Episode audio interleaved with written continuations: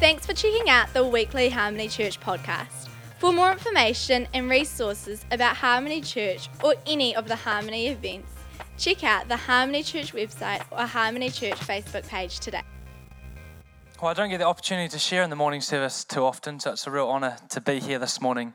And we often have a lot of new people coming to church. We're continually growing, so I'm just going to share a few things about me personally for those who don't know me. Um, as Jared said, my name's Josh, and I oversee the internship program and the young adults program here at Harmony Church.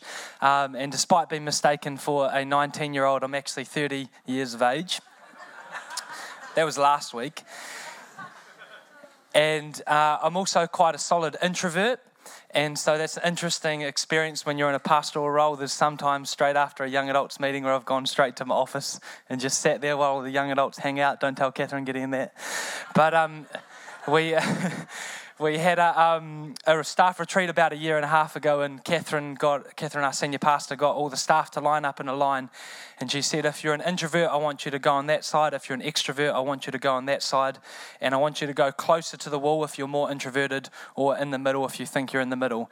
And so I took my place on the introverted side near the wall, and the other 13 staff stood on the other side of the line.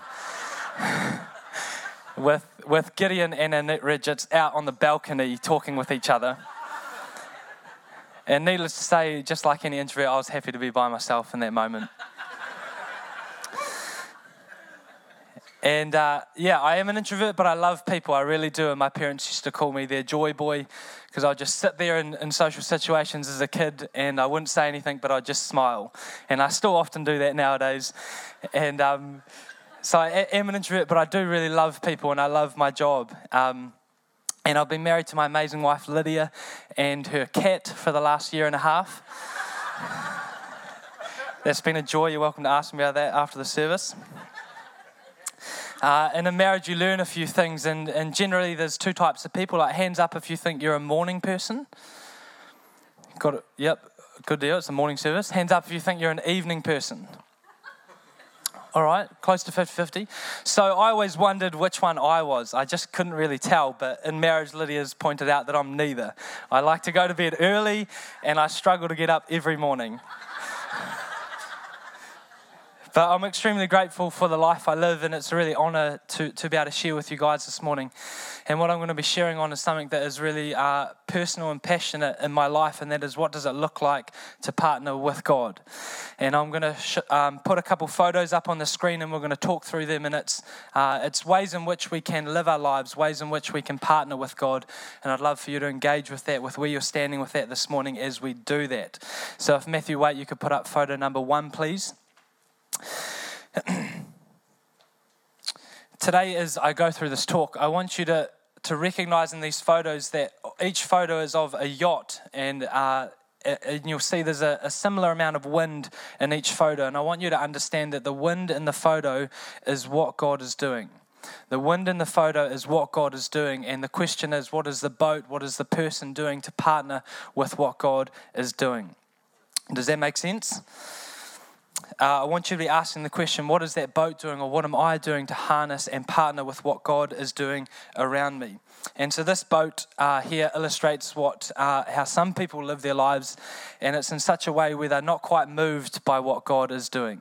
Uh, their faith at some level or another has anchored them, as opposed to allowed them to partner with what God is doing.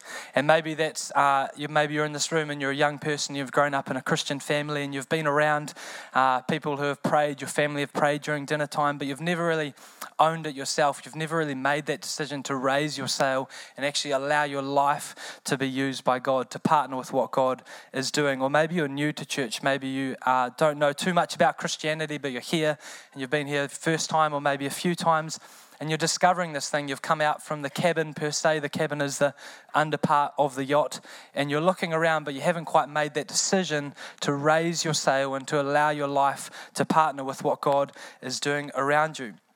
Or maybe you've been around church and Christianity for a long time and you've, you've seen a lot of things and maybe you've raised your sail at one point or another, but for whatever reason you're more uh, content with uh, evaluating what's happening around you as opposed to participating with what God is doing. Uh, often people who think like this, they know they can partner with God, they know they can partner, partner with the wind around them, but they also know that they can't quite control things as well when they do that. And so rather than living a life of purpose, adventure, and uncertainty, they prefer to maintain the sense of control. We all love control. It just looks different per person. And I want you to understand as I go through these, I want you to understand I'm not talking about a type of person. This is not a picture that illustrates a type of person, it illustrates a way of life. It illustrates a way people can live their lives. But that boat was not designed to not raise its sail. They wouldn't spend $10,000 designing a mast, which is that pole that's sticking up. They wouldn't spend $10,000 designing a mast and giving that boat a sail to not be used. So, in other words, that boat is not a type of person. This is not a type of person. This is a way some people choose to live their lives. God created you to partner with the purposes that He has predestined for you. It is not a, it is not a type of person, it is a way of life.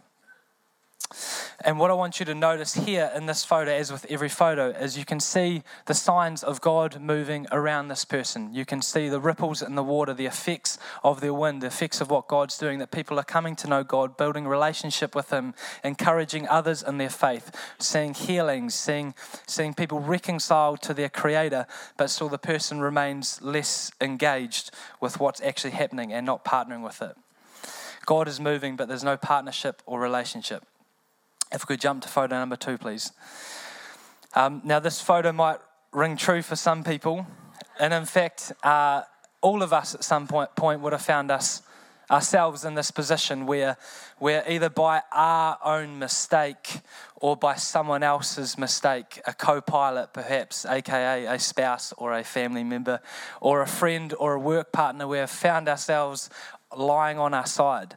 Now, often um, people will, will call this a season of rest.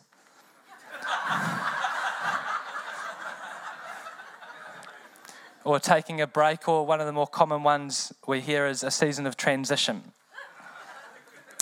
And what I'm not saying is every person who is in a season of transition is hurting like this. I'm not saying that. But quite often, people don't transition into purpose, they actually transition out of pain. And, and it's really important when you are transitioning out of pain that you actually own that within yourself. You see, it's not a problem to be uh, to be experiencing pain, to find yourself in an experience. Remember, this is an experience, it's a moment. It's not how you were created to be. This boat wasn't designed to sail like that.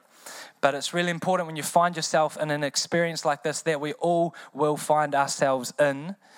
It's really important we realize that one, we weren't designed for it, but two, that we're able to actually admit that we are. We're able to actually acknowledge to ourselves that we are hurting.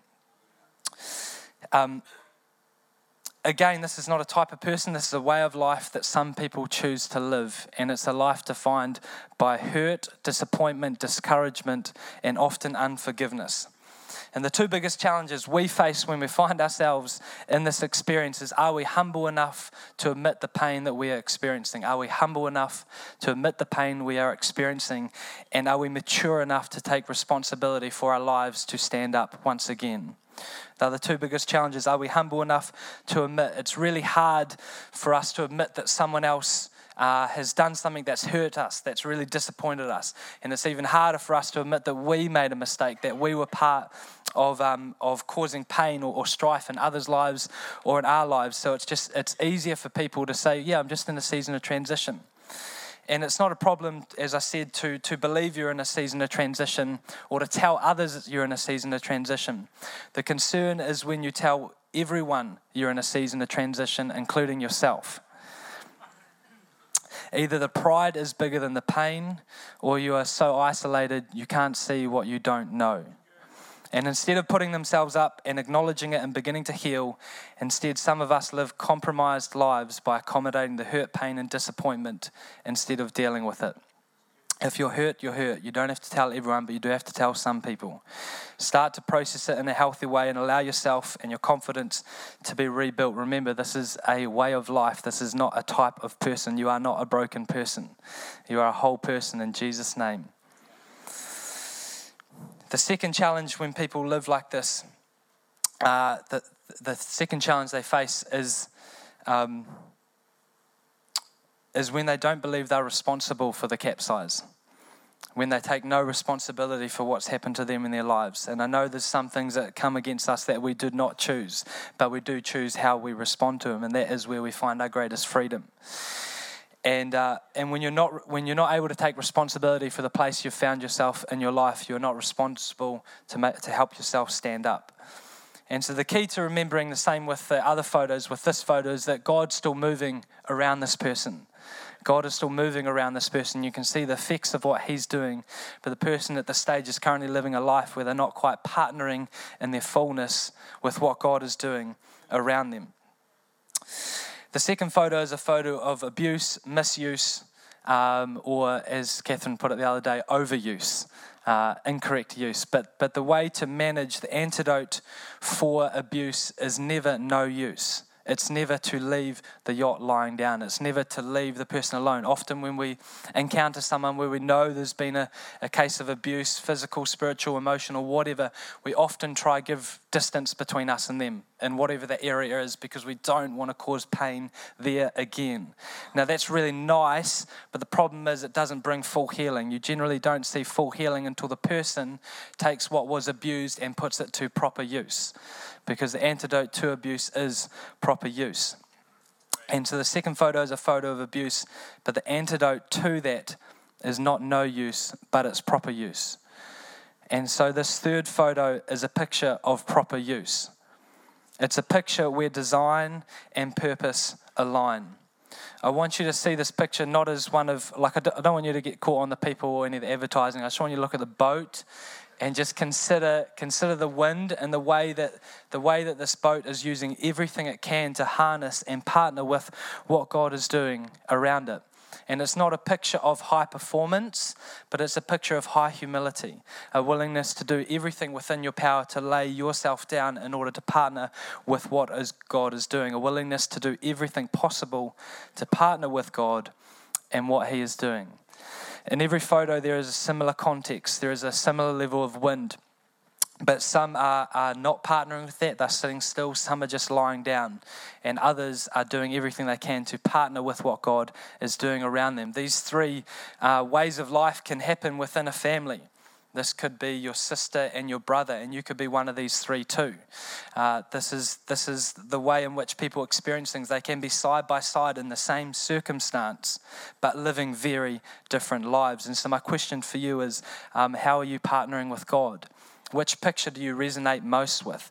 I know there will be some discrepancies. Maybe you're in between one or the other. It doesn't really matter. But I want you to engage with what does it look like for you to partner with what God is doing around you in this season. These photos are the difference of what it looks like between partnering with God and not. And I want to just leave this photo up while I share this morning because I really want it to stick with you this morning. What it looks like when design and purpose align. And one specific um, season, uh, we've just really identified what we feel like God is doing in this season with our church. What the winds are blowing around us is that it's a season of true riches. And to explain that really briefly, uh, one of Jesus' followers, Luke, who is also a doctor, recorded Jesus sharing this truth in Luke chapter 16, verses 10 and 11. And uh, in it, Jesus said, Whoever can be trusted with very little will also be trusted with very much, and whoever uh, cannot be trusted with very little will not be trusted with very much. And then he says, So if you have been, if you have not been trustworthy in handling worldly wealth, who will trust you in true, with true riches. And so, in effect, what Jesus is saying is that if you can be trustworthy in handling worldly wealth, then you'll be trusted to handle true riches. Now, true riches, these are, this is the thing that matters in life. These are the things that actually make us come alive. They're not material possessions, but the people and the experiences around them. Um, if we can be trusted with true riches, that, that, that like true riches is actually felt within the wind and to be trusted in true riches is to actually raise your sail and to partner with what god is doing True riches are the things in life in life that re- really matter. True riches are life-giving moments where some people for the first time feel loved and accepted not only by God but also by the community around them. True riches are when people step into and come alive in their God given purposes. True riches is where a, a young woman who, who is, is extremely hateful towards who, who she is and what she looks like, which we know is a struggle for women growing up. And, and she, she dislikes who she is, so she abuses her body in order to try and make it beautiful. But in a moment of prayer where she comes forward to the front of church for prayer, that, that, that is broken off her, and she walks out of the room completely healed, restored, and made whole. And instead of walking into rooms comparing herself with everyone else, she now sees the beauty that God has placed in them and the beauty that He has placed in her that is true riches. True riches is a story of a young man who's, who's, who finds his significance and his insecurity met in alcohol and drugs and doesn't know another way to live his life. But hears the gospel, hears that he has a purpose in Jesus Christ, that he was created for something more than that. And so he raises his sail. He decides to partner his whole life with who God has created him to be, and so encouraging others to do the same. These are true riches. These are the things that really matter, the things that influence eternity. I would like to propose that the wind in all three of these photos that represents what God is doing also represents the true riches of this life the things that matter. The things that matter are happening all around, but the question is, and it comes back to, is are we partnering with that? Corporally as a church and individually as people. True riches is, is what virtually every person wants. Jesus said in John 10:10 10, 10, that the devil came to steal, kill, and destroy, but I came to give you life and life more abundantly. And no sane person wants death or destruction because it's not how we were created. It's not how we were designed. We were designed for life and life abundantly and true riches. You can change the language to suit you, but we all want to live a generous life overflowing with the abundance into the lives of those around us, seeing the miraculous life giving will of God manifesting itself through life giving relationships and moments with Him and with those around us. We want, we want this, and Jesus is inviting us into this. He's inviting us to raise our sails so that if we can, and he says, if we can be trustworthy with worldly wealth, we can be trusted with true riches. And that picture is a picture of what it is to be trusted with true riches, to actually raise your sail. But I'm going to explain that. It's a picture of being trusted with true riches. So, so what is worldly wealth? Most people think of worldly wealth as money, and that is correct. But it's just it's money and it's material possessions of value because money actually didn't exist for a long time, but material possessions did, and money substituted in there to make that easier for people to function. So true rich. Uh, worldly riches is both money and anything of material possession. That's why your bank considers your house a sum of money, because it's the same thing.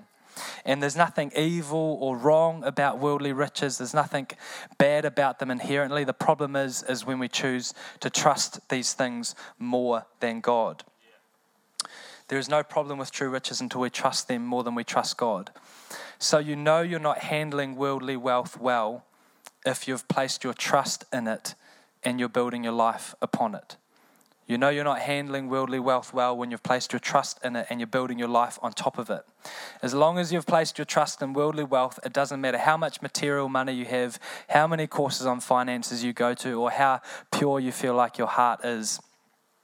You, me, and we are not trustworthy in handling worldly wealth when we have placed our trust in it because you don't handle things that you trust, they handle you. When you trust something or someone, you hand over control and you give them permission to act in a way that affects and influences you. When you place your trust in money, you're no longer handling it, it is handling you. So, how can you be trusted with something that controls you? No matter how much you have, if your trust is in money, it is not serving you, you are serving it. And the first step to seeing true riches, the things that really matter, is trust and trust in God. If the band could come up, please. What I want you guys to understand, what I want to tie in, is how, how trusting God and not trusting the, the things of this world is a picture of raising your sail. So, three weeks ago, we had Heart for the House offering, And for those who don't know, there was an opportunity. We had a few testimonies before, but an opportunity to sow uh, a, a, position that could be seen as um, worldly riches into what God is doing. But it, but it wasn't about money, it was about trust. And I remember in the morning service, for me specifically, sitting up the front, just beginning to tear up as I could feel the shift that was taking place in the room. And there's so many people I've spoken to, uh, couples and individuals, who during that service could feel a shift to actually contribute more than they first thought. And it wasn't a shift of finances in that moment, it was a shift of trust. It was actually a shift of, I'm actually willing to trust God with all these worldly possessions. And what I felt in that room that morning, the shift that was taking place, was the sense of many individual, individuals in this room raising their sails in a way that perhaps they've never done before, choosing to partner with God in a way they perhaps have never done before, have not done in a long time. It's not a matter of trust. It's not a matter of finances, it's a matter of trust. And Jesus knew this. And in Luke chapter 18 and 19, there were two young men who came up to Jesus. And uh, both of them were quite wealthy, had a lot of worldly wealth. Uh, but Jesus confronted one and he didn't confront the other because the issue is never how much worldly wealth you have, it's what has your trust. And so the first individual, which was Zacchaeus, Jesus didn't confront him on the wealth he had. Jesus didn't confront him on that. He welcomed him into the kingdom. But the second individual, he welcomed him in because he could see that his heart was trusted God, trusting God, that he had raised his sail. With the second individual, which was the rich young ruler, came to Jesus. And Jesus said, Hey, I want you to give away everything you have to the poor and come and follow me. Now, he doesn't say that to every rich person, every person with wealth, but he does say it to those who trust wealth more than him. And the, the Bible records that the, the rich young ruler walked away sad because he knew his life was built on that and he wasn't able to trust God in that moment.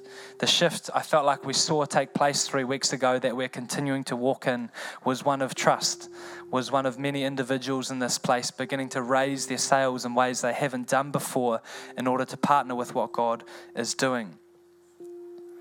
The sails on these photos represents our hearts.